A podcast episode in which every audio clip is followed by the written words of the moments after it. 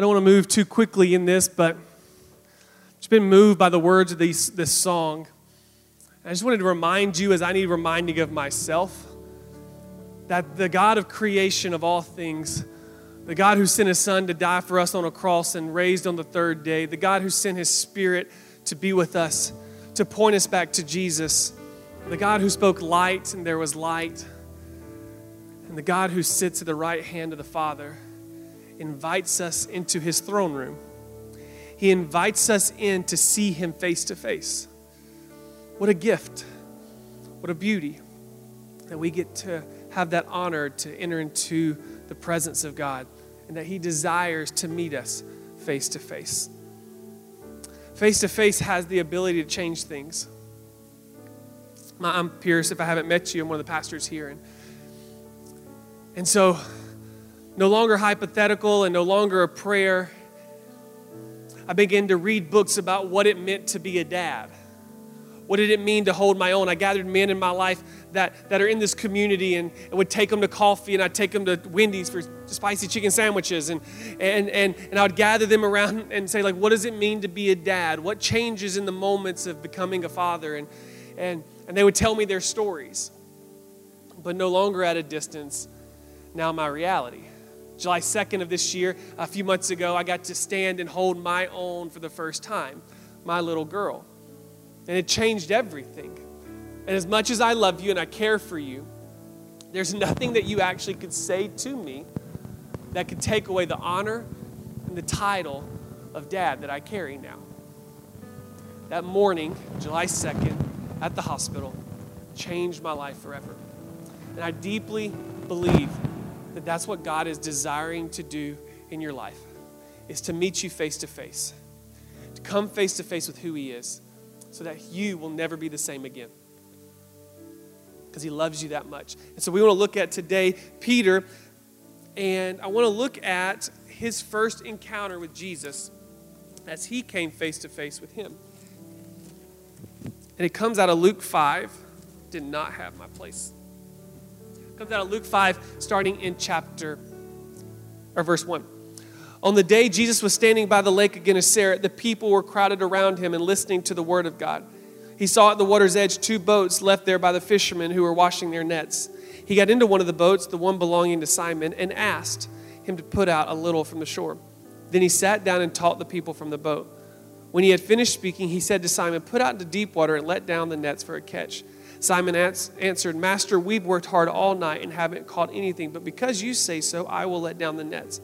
When they had done so, they caught such a large number of fish that their nets began to break.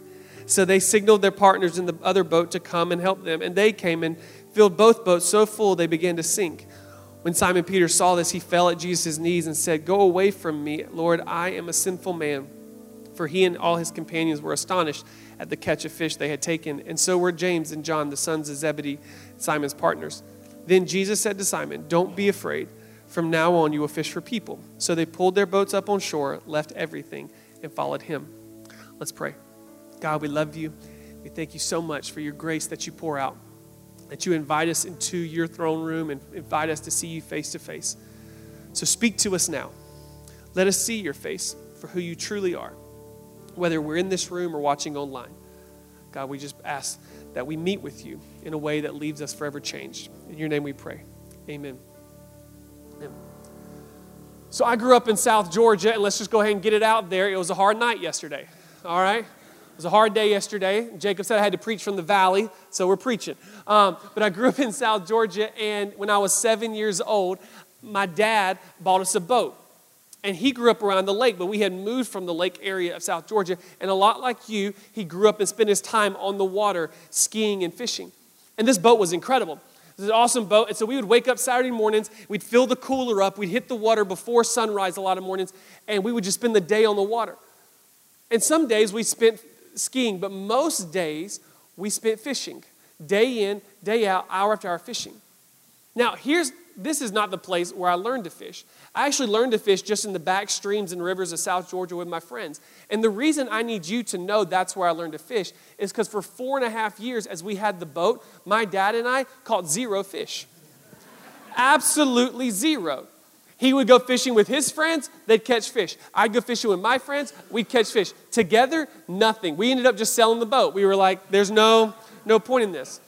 And there was nothing worse in those days at seven, eight years old as like throwing my line out and begin to get that tension in the line. If you've ever been fishing, you know what I'm talking about. This, this great tension. And at seven and eight, I'm just reeling in everything I got, only to find trash at the other end of it, or, or, or grass that was at the bottom, or to hook it on a tree, or whatever. But this great tension, I'll get so excited only to pull in nothing. And the reality is, is that still to this day, I throw my line out all the time, and this great tension ends up on the line, and I begin to pull in something that actually has no substance. The reality is, I haven't been fishing for like 15 years.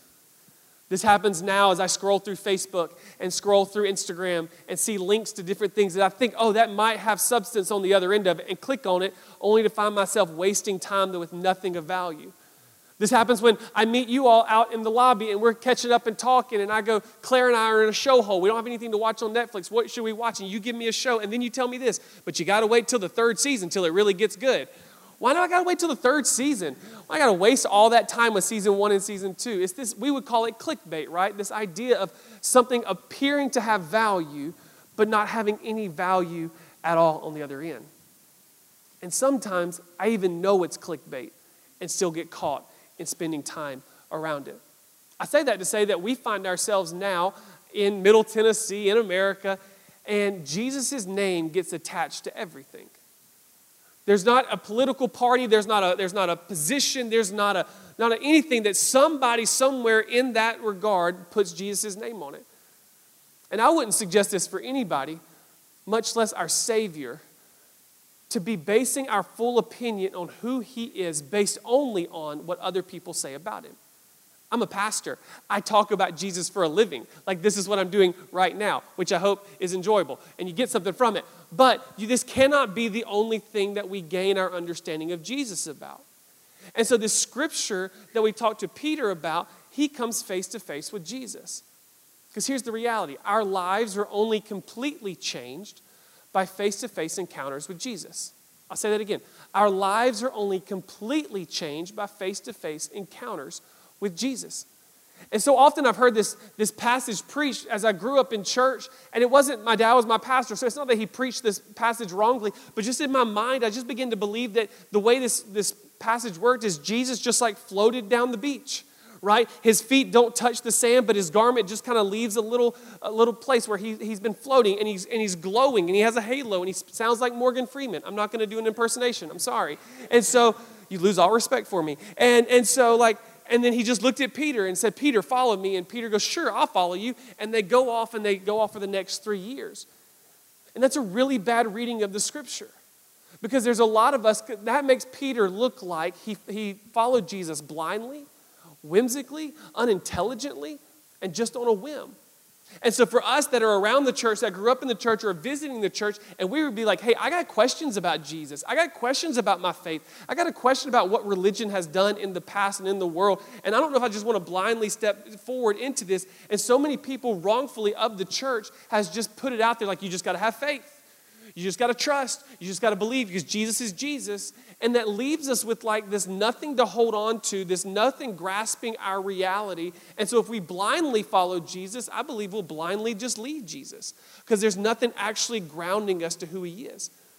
And I believe that Peter doesn't follow blindly or whimsically or unintelligently. I believe he follows Jesus at the end of their encounter because of what he heard and what he saw. And that's what I want to look at today what he heard and what he saw. So Jesus shows up on the beach. Peter's done fishing for the night, and, and he's over, put his boats on the shore, and he's cleaning his nets. And it just says that Jesus got in his boat. No permission, no asking, no, is it okay, Peter? No, he just simply gets in Peter's boat. And then he asks, Peter, will you join me? Now, we just got to hit pause on the story already in like two lines into it and let you know this. And it was a reminder to me, and I hope it's a good reminder to you Jesus is in your boat already.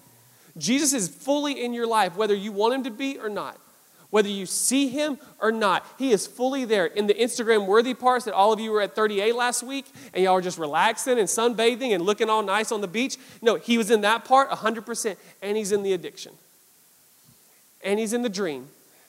And he's in the depression. He's in all of it. And so Peter, Jesus steps into Peter's boat, but then guess what he does? He goes, Peter, will you join me? See, yes, God is going to, and Jesus is going to get into your boat without asking permission. He is going to be in your life whether you want him to be or not because he loves you that much. But he loves you enough to be in your life, but not force you into anything with him. But he is going to invite you into stuff with him.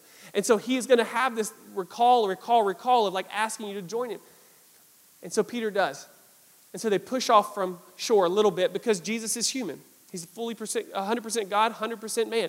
So he has to use like the wind coming off the sea to amplify his voice so that everybody in the crowd can hear him. And you know what Peter does? Peter gets in the boat, he pushes off the shore for Jesus. I love it. And then he gets on his phone. No, he doesn't get on his phone. There are not cell phones there. He doesn't read the Wall Street Journal. He doesn't look at the latest Bible study on David written by Beth Moore 2,000 years ago. No, he doesn't, he doesn't do those things. You know what he does? It's incredible. It's crazy. He sits down. That's it. He sits. He just sits. And he listens to Jesus teach. The Gospel of John says that in the beginning was the Word, and the Word was with God, and the Word was God, and the Word became flesh in Christ Jesus. So, what is Peter doing? Peter is sitting under the Word of God, made flesh, preach the Word of God.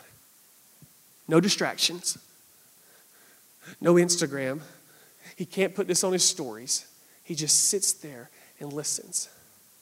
Can you imagine how incredible that must have been? See, our lives are changed by getting under his word. Our lives are changed when we get under God's teaching, under God's word. And that's what Peter does, and that's what we have to begin to do. But please hear me. It's not out of a religious you ought to. It's not out of a religious rule book that you have to follow if you give your life to Jesus. That's not why we why we open the scriptures. We open the scriptures because the God of the universe, the one that said, Let there be light, there was light. He created day, he created night. He breathed into Adam and gave him life. He breathed into Eve and gave her life. That God gave us the word of God for us to fully know his full character, his full nature, how much his love is for us, how much his grace is for us, how much his mercy is for us. All of that he gave to us in these 66 books that have one character and they all point to Jesus. And so I just got to be honest with you. I fully believe in the Bible. With everything I have, I believe this is the Word of God written by men who struggle with sin, who struggle with doubt, who struggle with different things, but inspired by the Holy Spirit in the way that now the Word has become perfect. I didn't always believe that.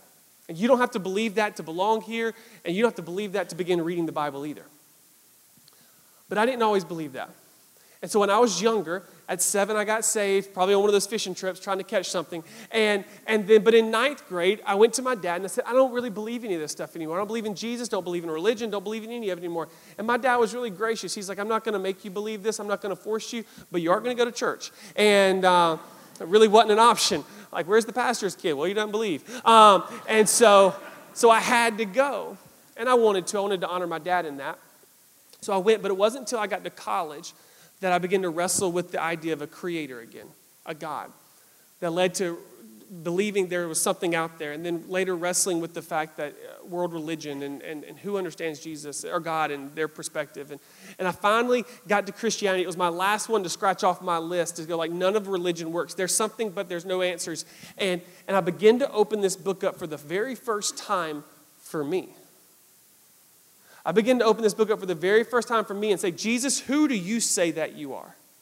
I'm going to sit under your word and I'm going to see who you say that you are. And I'm not going to base my full opinion on who you are by what others people say you are because I also believe the Holy Spirit is with us to help us and understand the scripture itself, to make it come alive.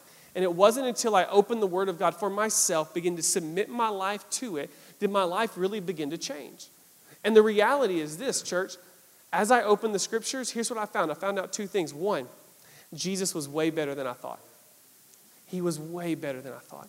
His mercy was greater than I could imagine. His grace was overflowing. But there was also some really hard scriptures that I had a problem with. Just being honest, we don't talk about this a lot. There were scriptures that I went, ah, I don't really know if I believe this. And as I continually journeyed, I didn't give up, I continually journeyed through this, that I began to submit my life even to the scriptures that I didn't understand. because I believe that his ways are higher than my ways. And so as I did this, my life began to change. And so here's the reality, here's my prayer, and here's my heart is that our church, Providence Church in Mount Juliet, would be a church, and it already is, but even grow more in their desire to get under God's Word, to open up His Word, that we would be a Bible people, a Jesus people that get to know Jesus through His Word. Community is huge. We want you here, we want you to be a part of this, but I want a desire that messes up my Netflix specials and, and messes up my morning routines and messing up my night routines because I've got such a deep desire for God's Word. And so Peter sits under the Word of God. And then, as Jesus does so often, he asks him a question. He asks him a question. He says, Hey, Peter, we're done teaching. Will you push out a little bit? And Jesus doesn't answer with a yes, I'll push out because Jesus was cool, or because Jesus was um, looked awesome, or because Jesus drew, drew a crowd. No, he said yes to Jesus because of something he heard when he sat under his word. That's why he said yes. So this is a step of obedience. This is a step of faith. This is a step of trust in who Jesus is. He doesn't fully know who he is yet, but he's trusting him because of what he heard. Oswald Chambers, who is a great theologian and writer and writes all these like devotions, says some of the greatest truths of who Jesus is is revealed behind the door of our obedience. Some of the greatest truths of who Jesus is is revealed to us behind the door of obedience. And so Peter obeys and he, and he, and he takes a step of faith. Our lives are only changed by being obedient to his request. Our lives are changed by being obedient to his request. And notice the word, like I, I, I spent a lot of time on this actually, and made sure the word was the right theological word, and it's request. He's not going to mandate you. He's not going to he's not going to drag you along. He's going to request because he loves you enough to meet you where you are, but he's not going to force you anywhere, but he's calling you somewhere greater. And if he's calling you somewhere, if he's calling you to follow him, that means we got to take a step. We got to leave where we are and start walking at where he requests. And so Peter pushes out he pushes out into the sea. And it says they begin to get such an incredible amount of fish in the boat that Peter just flips out, right? He calls James and John from the, from the shore. He's like, guys, you got to come help. You got to get out here. You got to come see this. And so they get out there and they begin to fill their boats, and both the boats begin to sink, and it is crazy. And he has now sat under the word of God. He has now been obedient to the request of God. And now he is seeing the wonders and the powers of God, the miracles of God right in front of his eyes. This is mind blowing. I believe in the Bible. And I also believe in the Holy Spirit. I, I believe in the Holy Spirit has the ability to teach us God's word. I believe the Holy Spirit has the ability to do miracles in a moment, healings. I've seen them. I believe in what Scripture tells us about the miracles of the Bible, Old Testament and New Testament. I believe these things because I've seen them. But here's, I want to be really careful with this topic because I don't want you to go out and not hear my heart in this. The power of God and the wonders of God and the miracles God cannot be manipulated or manufactured. So I cannot like gather a certain group of people in the room, really holy people, whatever that is, and, and, and put on the right set and invite the right guest speaker in and say the right prayers and go through the motion, and then the power of God shows up. That's not how the power of God shows up. The power of God shows up in God's timeline. But I do think that we can begin to tune our hearts and to tune our ears and to tune our spirits more so to hear His heart and to see what He's doing around us. See, the power of God that He desires to show you and the wonders that He desires to show you is never just about you. It, over, it happens to you and then overflows to those around you. Let's think about the series we've been in. Zacchaeus and his whole house gets saved. Incredible. The, the, uh, Pastor Regina talked last week of, of Jairus and his daughter. His daughter is raised from the dead. Now the dad gets her daughter back. The mother gets her daughter back. The brothers and sister get their sister back. Cousins get their friends or cousins back. Friend, they're all getting back. The woman who had an issue of blood, who's healed in a moment by the power of the Holy Spirit, by Jesus, in that moment, now the, all the money that she had been spending to, to doctors and to try to figure out the remedy, now she can begin to save. Now she can begin to build something. Now she can be blessed to be a blessing. And she also gets to enter back into community now, which she hasn't been able to be a part of because she's seen as unclean. Now she's clean. All I'm saying is this the power and wonder that God desires to do in your life is never just about you, it's going to overflow to those around you, but it is through you. And so Peter has sat under the word, he has been obedient, and now he has seen the wonder and power of God. Our lives are changed by seeing the wonder and the power of God in our life. So, what does Peter do in that moment? Peter does only what Peter can do. He goes, Jesus, I'm going to follow you anywhere, man. You want to go to Israel? I'm going to go to Israel. You want to go to Jerusalem? I go to Jerusalem. You want to go to Samaria? I'll go to Samaria. You want to go to Rome? Let's take Rome on. Let's take on Caesar. New York, Tokyo, where you want to go, man. Like, I'm all in. That's not what he says yet. What he says first is, man, you got to get away. And this is key in the story in Peter's life and it's key in the story of our life.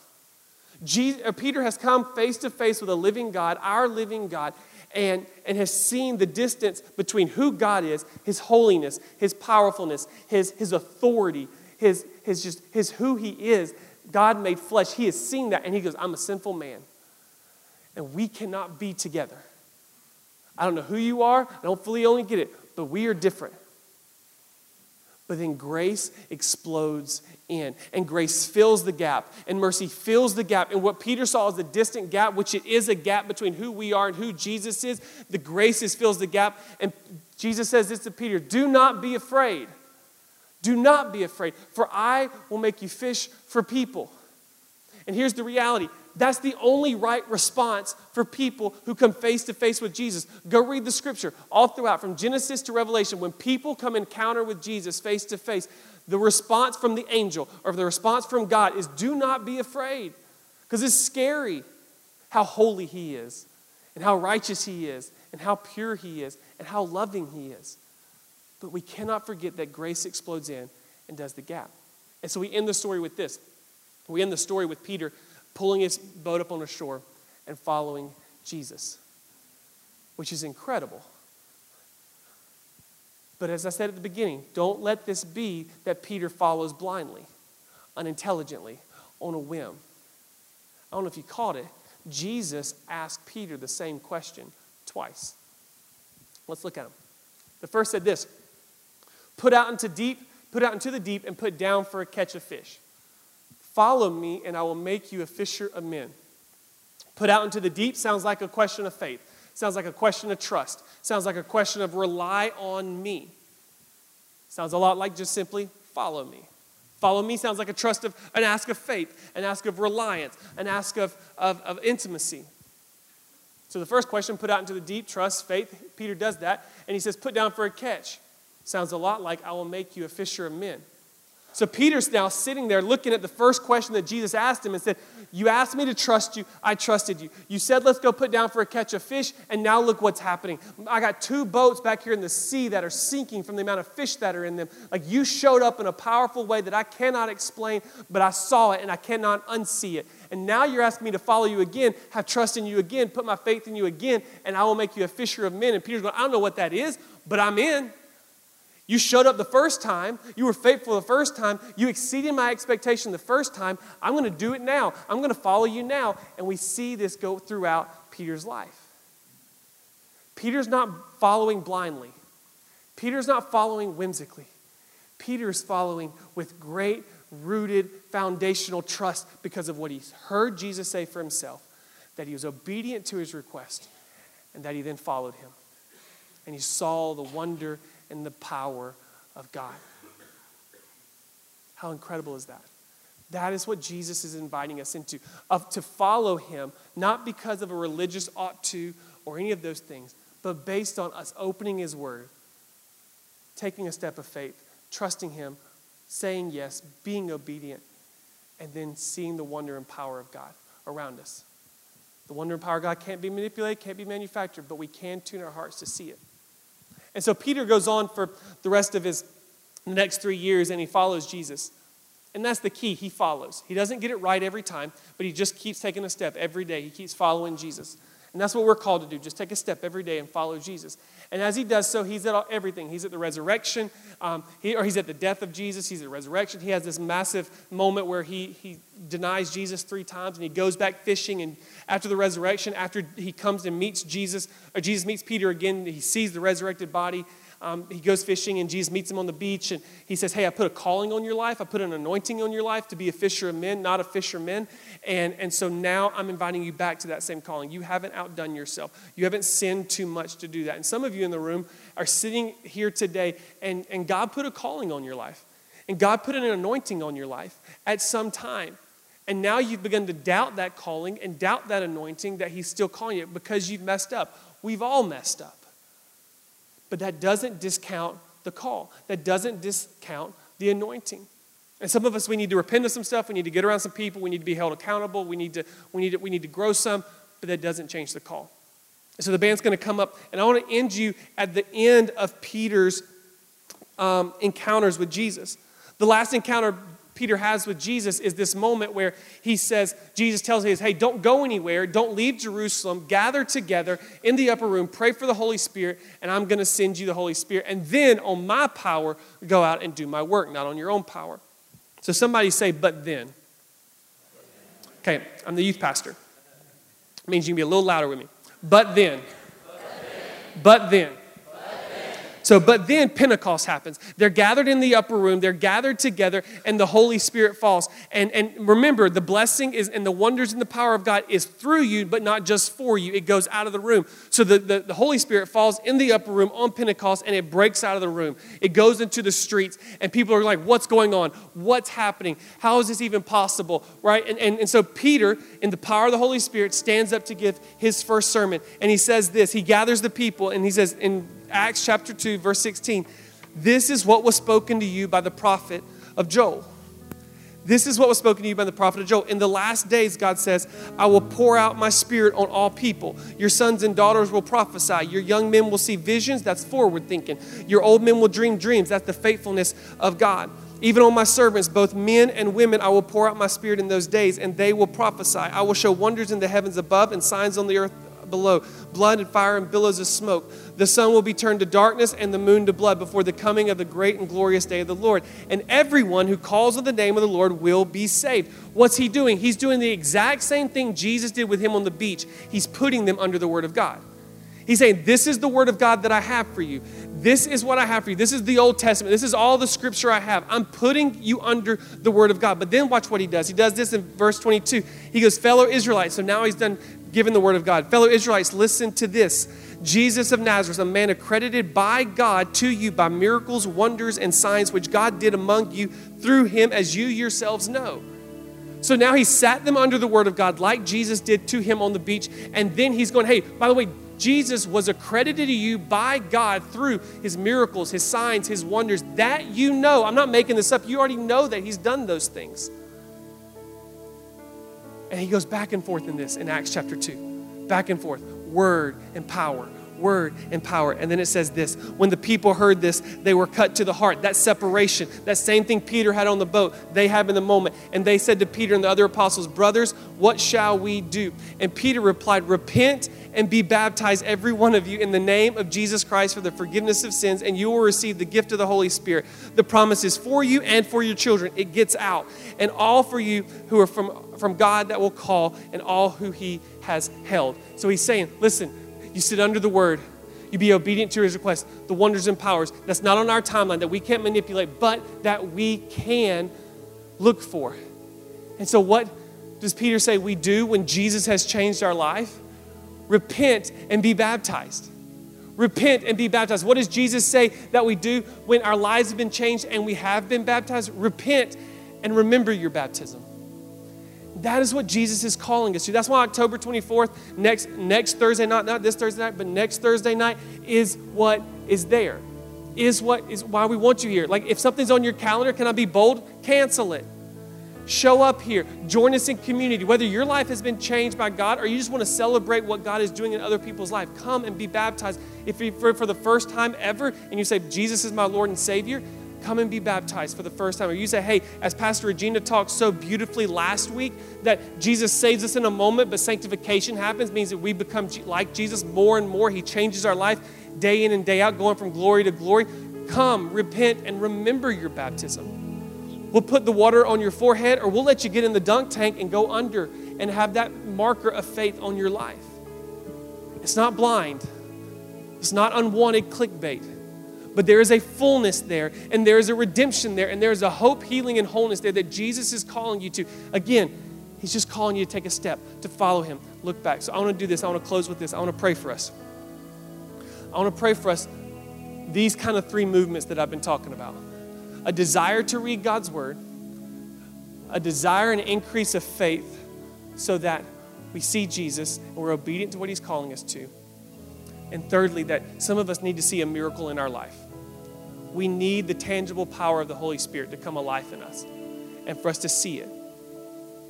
And so, if that's you, when I pray in a moment, and then I'm going to end by praying over communion, which is a sign that you get to take a step of faith and come down and receive the body and blood of Christ as representations of his body and blood.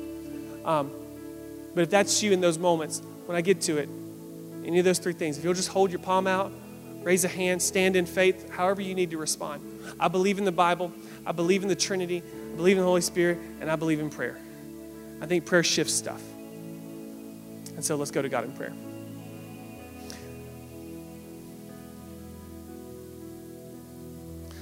So, God, we are thankful that you are holy and righteous, and that the gap between who we are and who you are is overflowing with grace and mercy to our benefit and to our favor.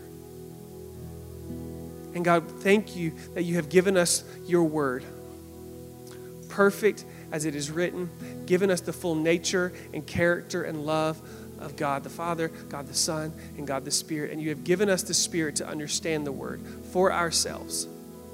And some of us in the room say, would say, God, I need a deeper desire. I desire a deeper desire to read your word. I don't want it to look dead anymore. I want it to come alive. I want it to flow the rivers of your love out of it as I read it, that it changes my life. Make it come alive. And so, for some of us, if that is our prayer, for the desire of the Word of God to be an increase in our life, with our hands uh, held open, our hands lifted high, or standing as in a sign of faith, God, will you pour out your Spirit on us that we have a deeper desire to know your Word? As I said, may it mess up our morning routine, our nightly routine, our Netflix binging, that we, that we take into reality that your Word is sitting on our desk and that we get to fully know you. And God, for some of us, we need an extra measure of strength and, and faith to be obedient to the request that you are calling us to make. You, we know what the request is. Maybe it's a sign of faith, maybe it's a repent of our sin, maybe it's something that we need to give up. Whatever it is, God, we know what it is, but we need help. In our own human nature, we're struggling to take that step. And so, God, with, with, if that's us, with our hands open up, or our hands lifted up, or standing as a sign of faith, God, will you pour out your Spirit on us and give us an extra measure of strength and grace to take the step that you're calling us to take in a faithful, holy submission to who you are, to who you are, God. And for some of us, God, we are just desperate to see you move. We are desperate for the miracles and the wonders and the signs that we know you are already doing around us. We ask that you do them in our life today and give us eyes to see it and the spirit to see it.